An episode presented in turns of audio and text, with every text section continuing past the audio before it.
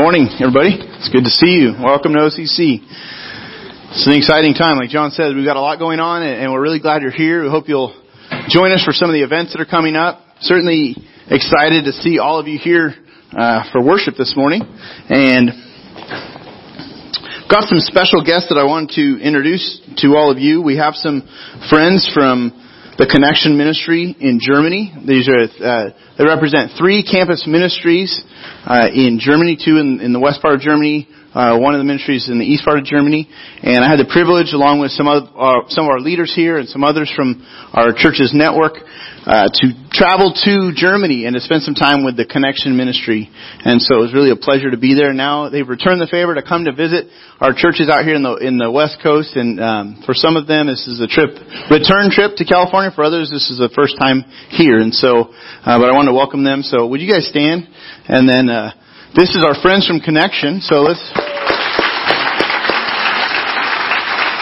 And just a real quick rundown of who these folks are. Uh, to the left is Anya and Eileen. They're from the city of Bonn, and they uh, Anya leads a campus ministry there in Bonn and has helped to further the gospel uh, in, in a campus or in, in a university campus where where she lives. And then uh, Alex, why don't you wave your hand? And then the two guys that came with Alex. Uh, let's see, Jonas and Jimmy. They're from the town, uh, city called Braunschweig. And if you've heard the name Brunswick from the bowling, that's, uh, I think that's where, yes, they're nodding. They're giving me the nod, like, yes, that's true.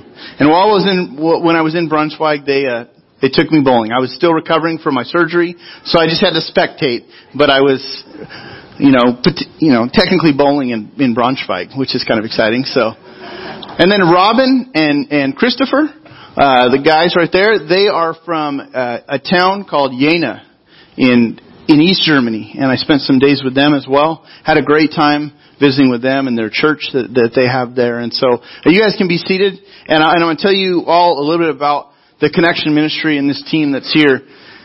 In their cities, uh, there there is a very small percentage of Christ followers in these towns in Germany. So uh, anywhere from one half of one percent to, and even some cities even less than that, but one half of 1% up to maybe 4% Christ followers in these uh, German cities.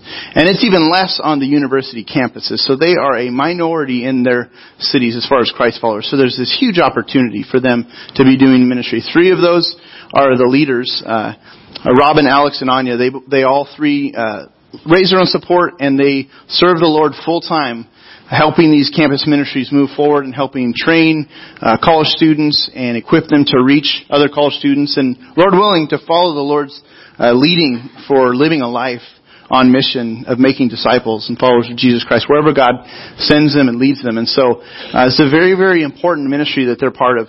There's a table at the back, our Get Involved table, that uh, they have set up a display with a, just a slideshow and then several materials if you want to learn more about Connection Ministry. There's prayer cards for uh, all of their ministries. I would love for you to to go over and just you know, shake their hands after service is over. Uh, the greeting in German for hello is "Hallo." At least that's how I said. It. I probably butcher it though, you know. "Hallo," but anyway, that was how I did it. And then goodbye to the men is "Tschüss."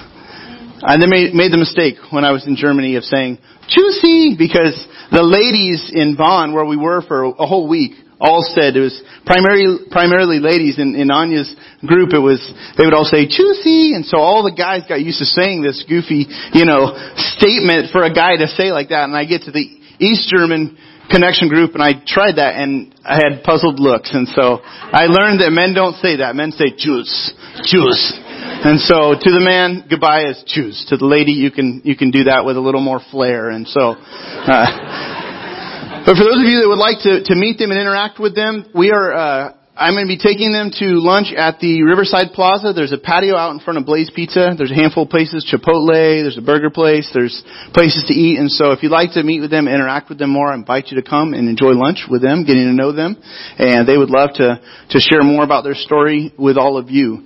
In, in January, actually in, in December, we voted as a church at our annual business meeting to begin supporting the Connection Ministry. And so since January, uh, each month we are supporting uh, these three campus ministries and they're leaders primarily because they do raise their support. And so, uh, but they they are here uh, on their own, you know, they raised support even to come on this vision trip. And so, uh, this has been a good time for them to just be recharged, refreshed, and ready to go back and stay after the ministry that God has placed on them. And so be praying for them. I would really love for you to meet all of them.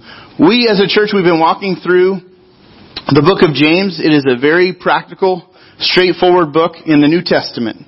And it's probably the most practical in that it's just, it's, it is, uh, it's all about doing and applying God's word, and so it's it's it's hard hitting in its advice.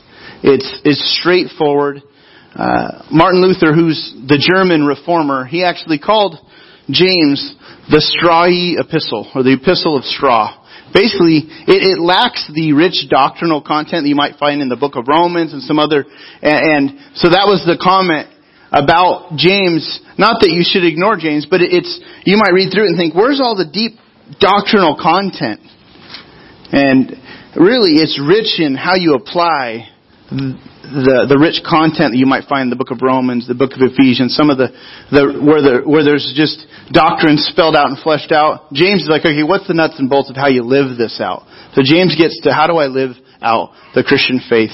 And so we've been covering some pressure packed subjects. The first week we had a panel of men up here on the stage and we talked about life under pressure and each man, each man just shared the pressure points that they're facing and just described how real growth in life comes under pressure. In fact, wherever you find the most pressure in life, think about where, where am I experiencing the most pressure right now?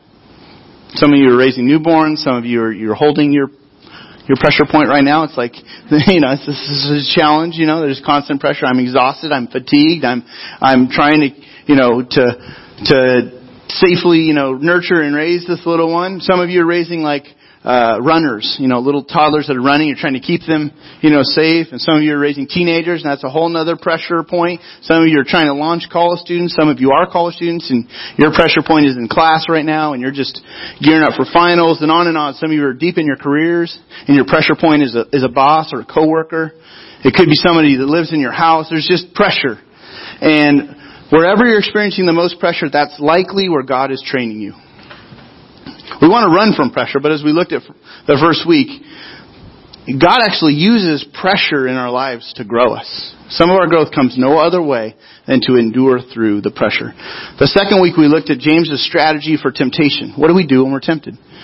As he gave some real clear practical steps on dealing with temptation, understanding temptation.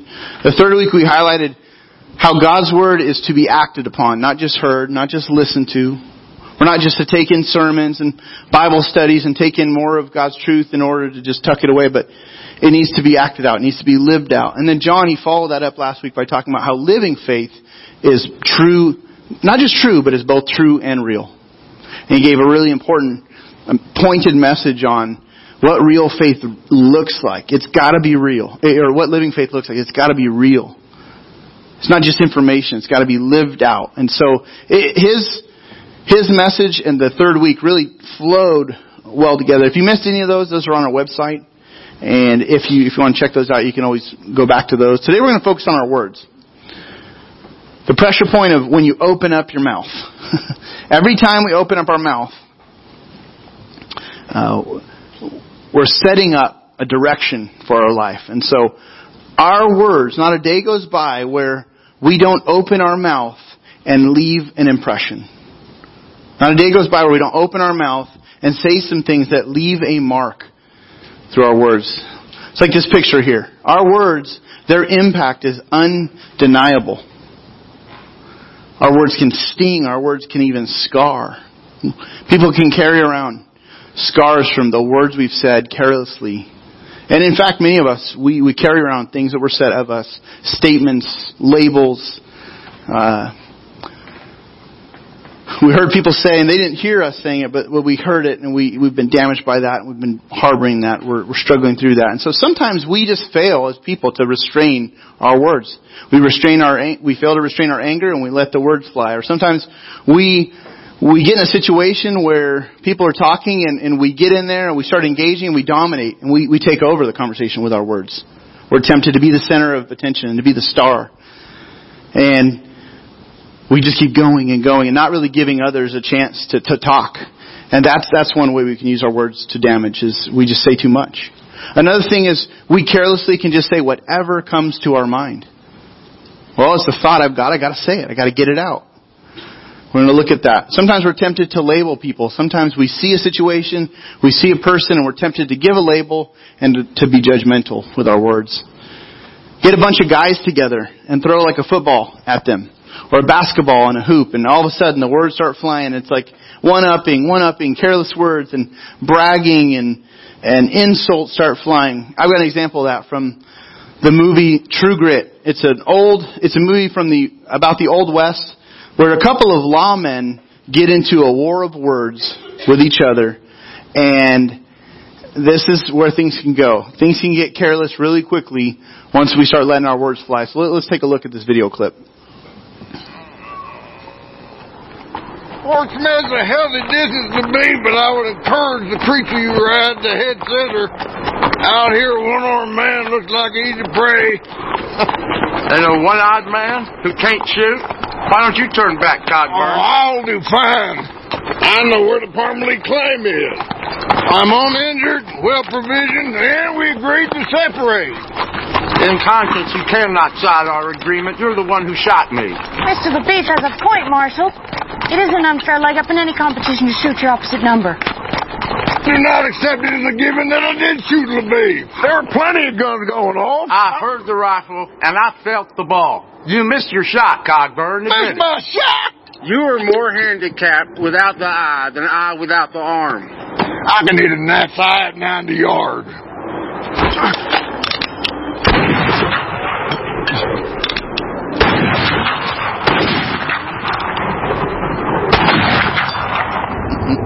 That Chinaman is running them cheap shells on me again. I thought you were going to say the sun was in your eyes. That is to say, your eye.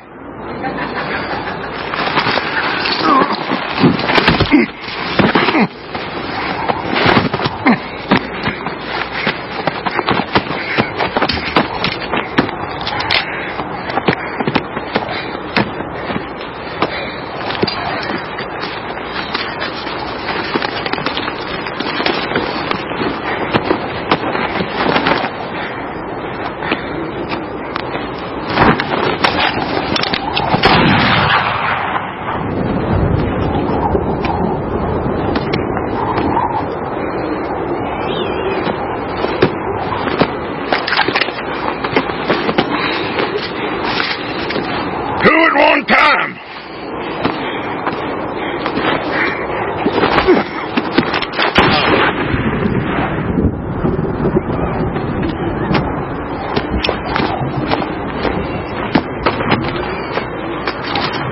Almost took one high. Go far.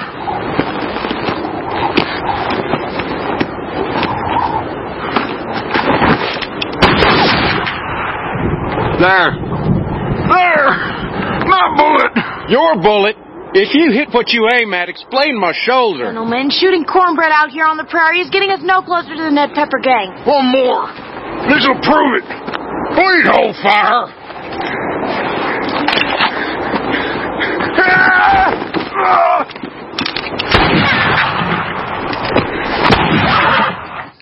That's that's a good picture of what happens when the words start flying. Just it gets careless, right? I mean, we. Uh, I'm sure I'm not the only one that's regretted just letting the words fly, and and then the actions that follow. These guys are getting seriously close to injuring each other, and and that's the way words work. Is things escalate with our words. We have a thought, and then it, it we let it out our mouth, and things escalate. Here's some just familiar scenarios. Maybe you've been at the dinner table and someone shares a problem. They've had a really rough day. They share a problem with you and you, you have an opportunity to respond. You could respond with, well that was dumb. Anyone, you know, would know you should have done so and so. And correct the situation, jump in, give some correction, give some judgment. The situation just escalates at that point. Now you, you, you ignite a little bit of fire. Or you can, you can actually change that approach and again, the person sharing, I've had a really rough day, it's been a, it's been a rough experience. You could respond with, man, that sounds difficult. How'd that make you feel? How are you doing? I mean, you can, just our two different responses, the same scenario, but our response to that can just ignite something or diffuse.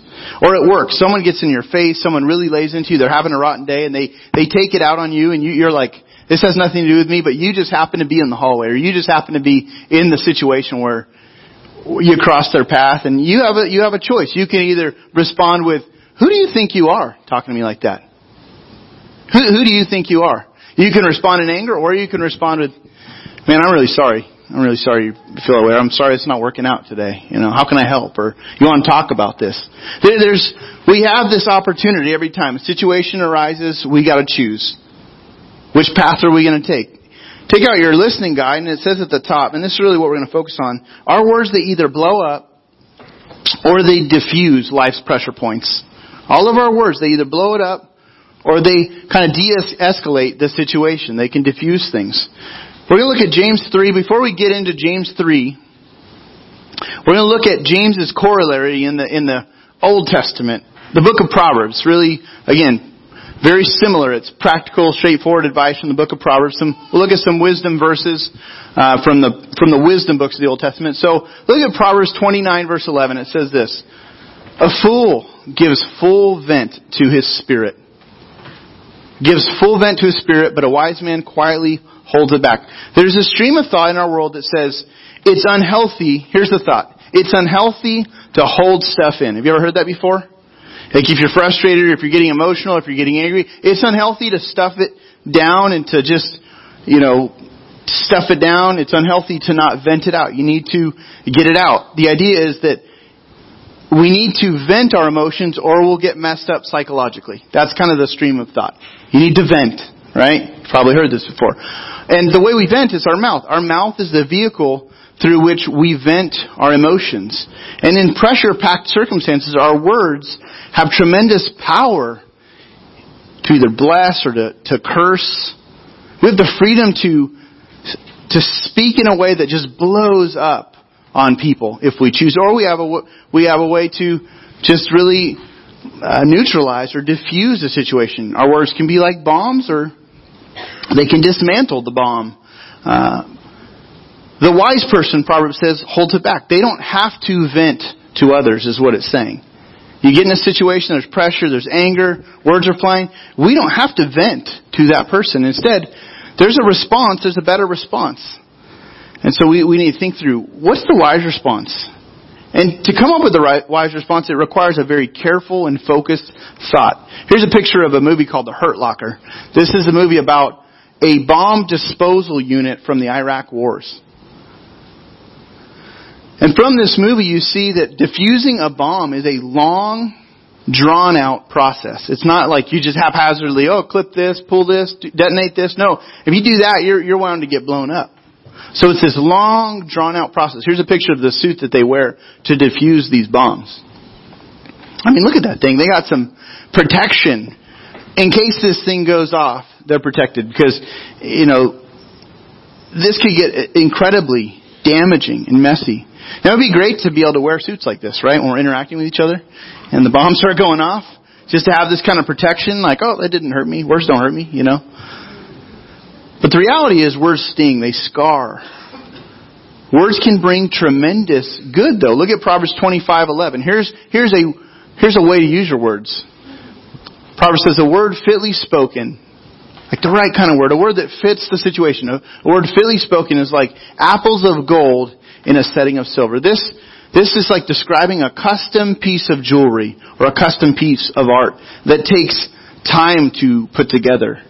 This finished product could be beautiful, but it's not something you just, you know, a custom piece of art is not something you just do in, in a few hours. It's, it's gonna take some time. You don't throw it together. It takes special care. Well, that's, that's what this proverb is saying is our words, if we take the time to think through what, what needs to happen here, we can use some time to process without responding. We, we can, we can set something up that can bring pleasure to others. It can build up people. It can encourage people. Choosing the right type of words is like diffusing that bomb, basically. Many of the Psalms, Psalms is, is kind of a massive book in the middle of your Bible. It's, it's in the Old Testament. We're not going to look into these verses, but if you read through the Psalms, you have a record of King David, the king of Israel, venting his emotions to God. So we have an option. When, when, we're, when we're being pushed, we can either vent and take it out on the person in front of us, or we can start talking to God about it and saying, God, I'm, I am frustrated. I'm ticked off. This person has pushed me to my limits.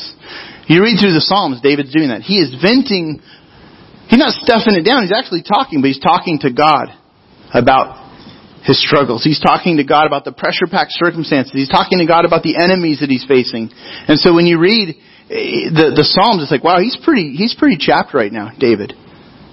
But he's actually taking, he's taking his concerns to God and he's saying, God, you take care of them.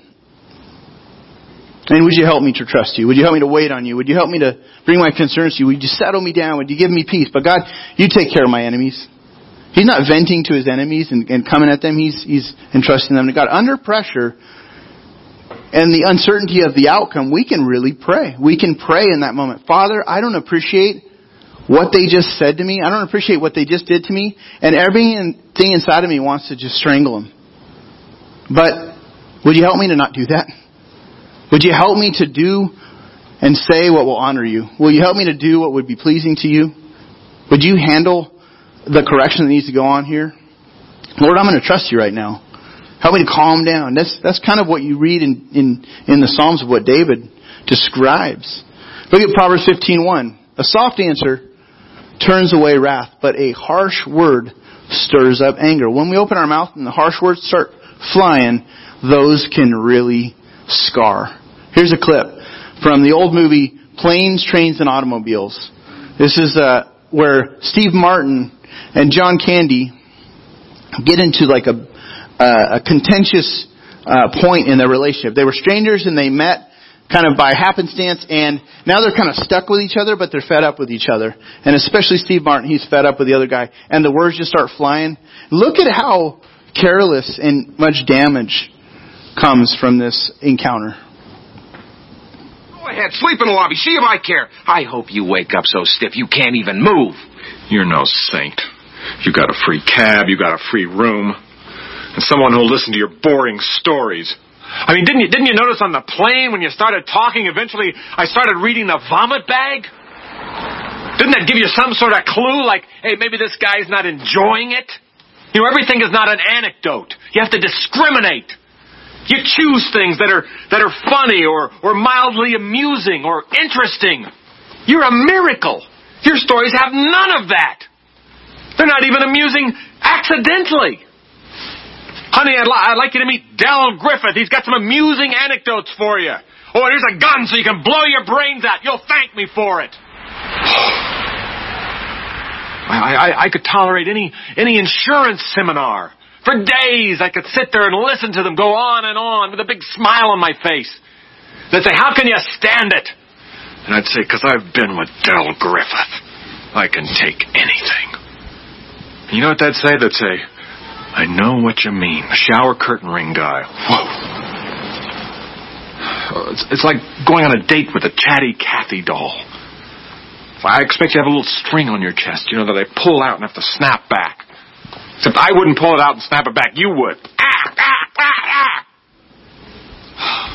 And by the way, you know, when you're when you're telling these little stories, here's a good idea. Have a point. It makes it so much more interesting for the listener.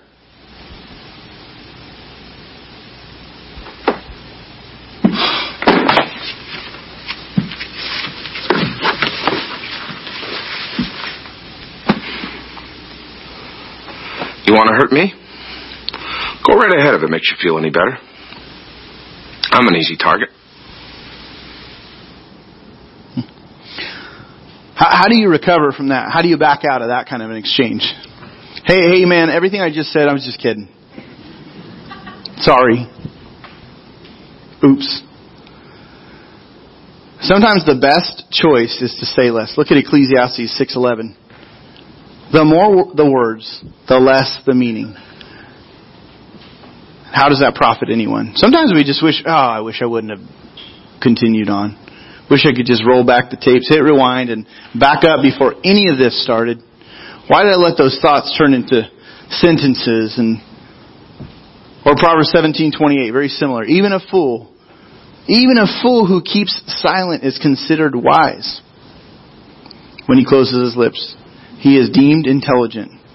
This is actually describing a very angry person. The word fool here, the Hebrew talks about kind of a, a reactive personality.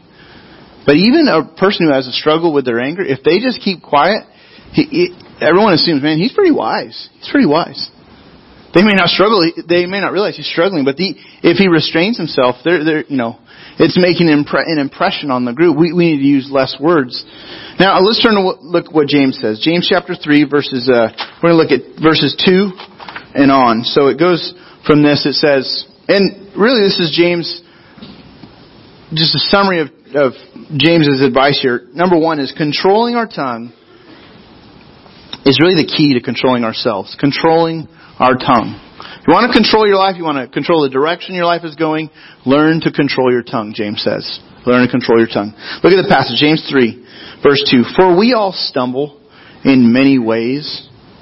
And if anyone does not stumble in what he says, he is a perfect man.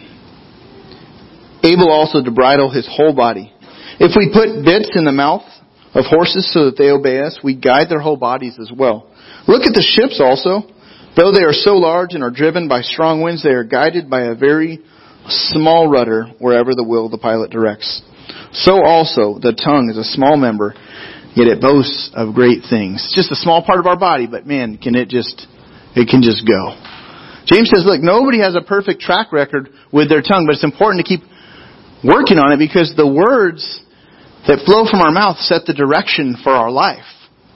He says, you know, just like that small bit inside of the horse's mouth, the rider directs so that the bit causes the horse to move in a certain direction, or, or the captain of his ship, he'll turn the rudder so that the giant ship is, is moving in a different course. The bit, the rudder, these are small things that direct something much larger. That's the same with our life. Our tongue directs something much larger. The words I say aren't just inconsequential. They're not these minimal things. They're directing the flow of my life. When we're only thinking something, it's very different than when we when we speak. You know, our thoughts and our words. You know, we often think, "Well, I'm thinking it. I've got to say it." That's that's that's not true. Just because you're thinking it doesn't give you permission to say it. Good example of this for me. I, I this happened to me a few times, but even within the last year, I've been in a theater, a movie theater, and people were talking in the movie. And this has probably happened to many of us. You know, people are talking. You know, it's just a whisper is one thing, but when people are like really talking and just commenting and talking to each other and they're interrupting your movie, does it frustrate you? I mean, yeah. They're texting, if they're really, and I, not too long ago, we were sitting in the theater and, and there was like full on conversation, lots of comments. I'm just like, I'm getting fed up with this. I, I gotta say something. I'm getting, just starting to like, the words are, you know, the tip of my tongue. And I want to stand up and I want to tell them, be quiet. Two things probably keep me from doing that. One is my wife, which is like, just settle down, relax, it's okay. It's not okay. It's not okay. We paid money for this. It's not okay. It's okay. Just relax.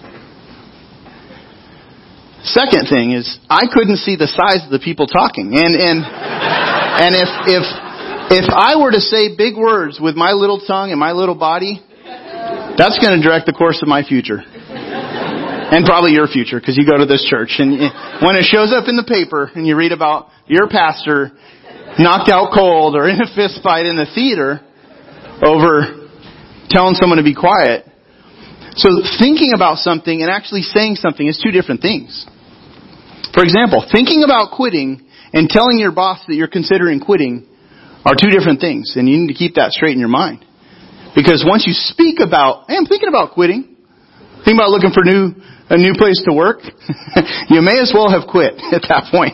Because by speaking it, you're making much more of a commitment to a direction in his mind or her mind. And so, our thoughts and our words, we have to be able to separate these issues and realize I don't have to say everything that comes to my mind. It's important to keep our mind on a leash. If you want to control your tongue, you control your thoughts.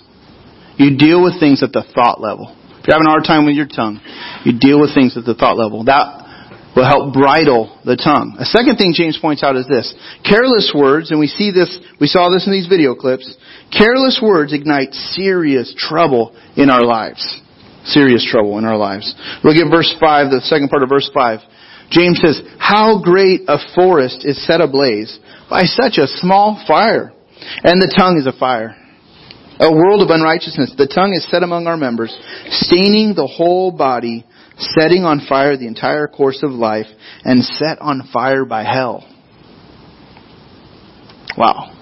Our tongue is like dipping down into some dark places and can send some real damaging bombs and poison. For every kind of beast and bird, of reptile and sea creature can be tamed and has been tamed by mankind, but no human being can tame the tongue. It is a restless evil full of deadly poison.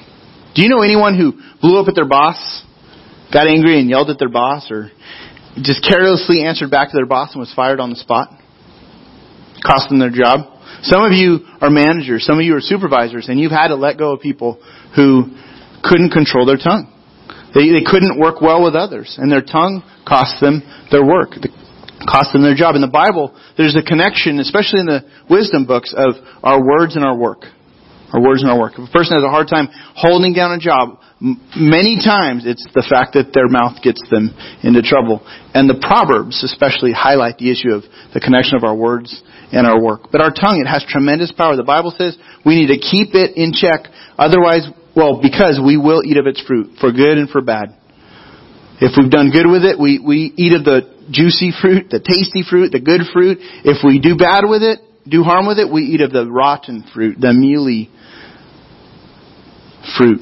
Depending on the words we choose. Our tongue is a small thing, but it can ignite a raging fire in our lives and in our homes, in our church. We can do real damage to a church through our tongues. And we think, oh, it's no big deal. I'm entitled to say what I want to say. You could do real damage with your tongue. Because God cares about the unity factor, you know, and so when we start letting things go and being careless, we're actually finding ourselves in opposition to God when we start getting careless you do that on the job, same thing. You're, you're finding yourselves in opposition with the momentum and the unity of an organization. If you start getting caustic and careless with your words, you're coming in opposition to the mission of this company, the mission of this workplace that you work for. And that, you're not going to last long in that environment. It's going to work against you.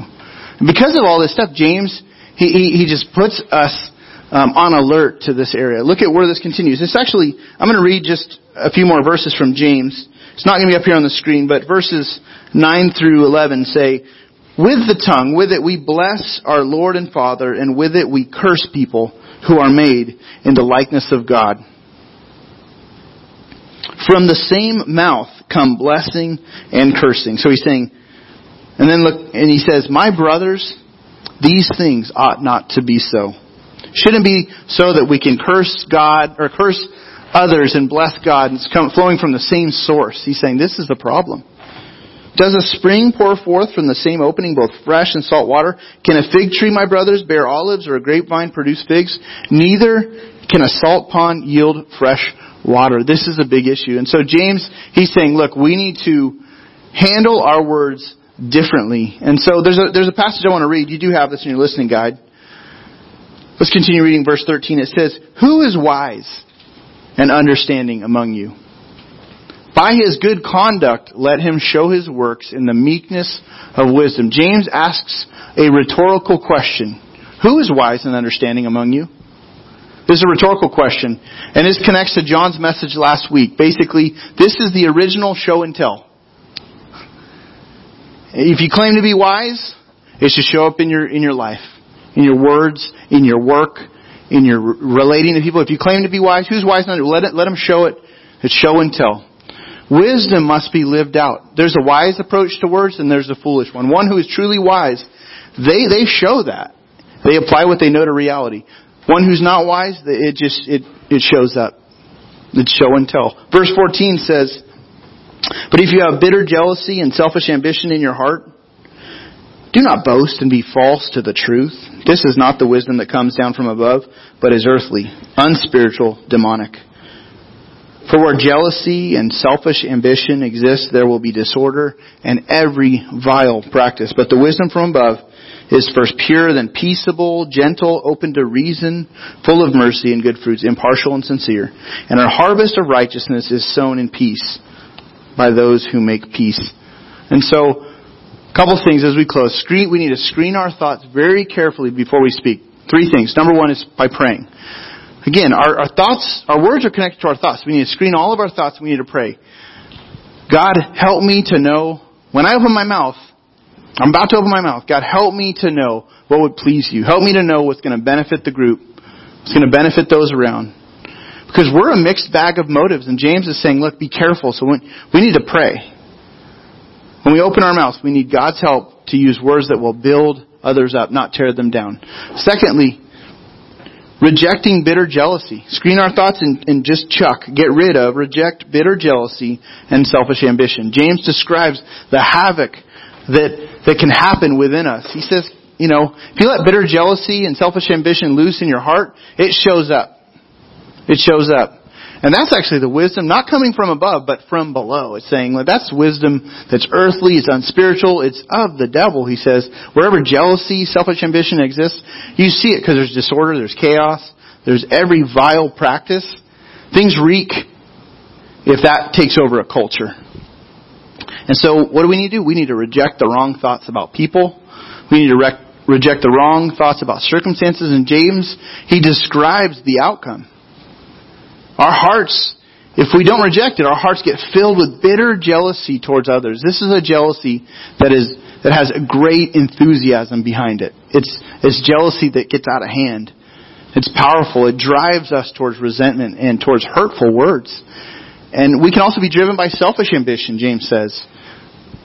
We start rivaling, you know, having a rivalry with, with people.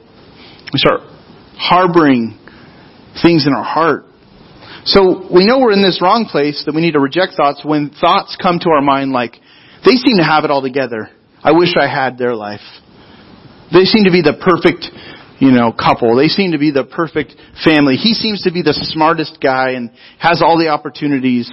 She seems like she has it all together. And we start getting into bitter jealousy and selfish ambition. I want some of that. I want more of that. I want the attention they seem to get.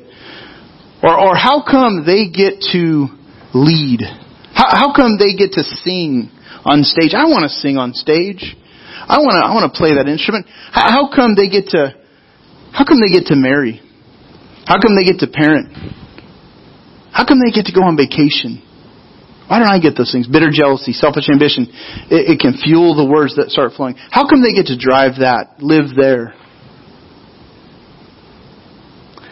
And on and on and on. Have you ever thought those kinds of thoughts? When we start thinking those thoughts, James is saying, this isn't coming from the wisdom from above. This is coming from a different place. The thoughts that are arising, that resembles more earthly thoughts, unspiritual thoughts, worldly thoughts.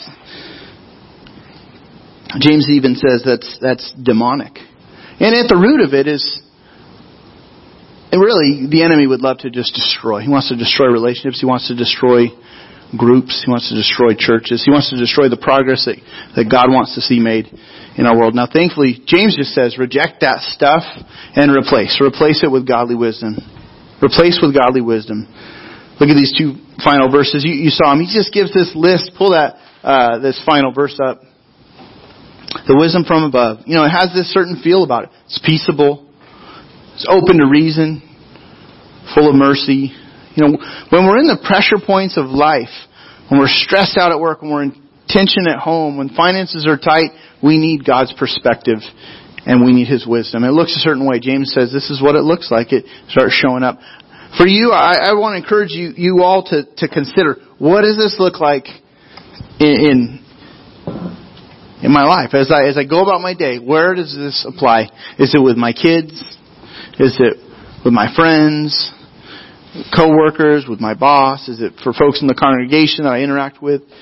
You know, we have scenario after scenario of of we hit a fork in the road. We can either go this way with our words and choose to bless, or we can go this way and choose to damage. And so how is God speaking to you this morning? I would just take a moment and kind of process what God is saying to you. I want to invite our worship team to join me back up on the stage. And I want to highlight a couple of next steps to consider taking this morning. The first one is this. It's to, to screen my thoughts this week by and fill in the blank. And as we've said, you want to control your words, you have to work on the thought process. You have to work on the thought life. That's where our words are being generated from. And second, ask God to show me where I can apply these truths. God, where specifically is this apply? And then third, read James chapter 4 verses 1 through 10 and then come back uh, next Sunday. This will just help you get prepared for next week's message. So let, us pray together. Father, thank you for your word. Thank you for this uh, wisdom from above. Lord, we want to, we don't want to set bombs in our relationships. We don't want to set bombs in, in church life or at our workplace or amongst our friends. Lord, we want to, we want to be those that, that are diff- diffusing and really carefully setting up people for, um, for good with our words. Help us, God, to speak words that really bring good to those around us, that are fitting that are appropriate, Lord, that are that are building up, God, because this is a real gift. Words can be a tremendous gift. They can have tremendous power to to help people move forward in life. So, God, would you help us, God, to see where to apply this, God, uh, here and now. We ask for your help in this in Jesus' name. Amen.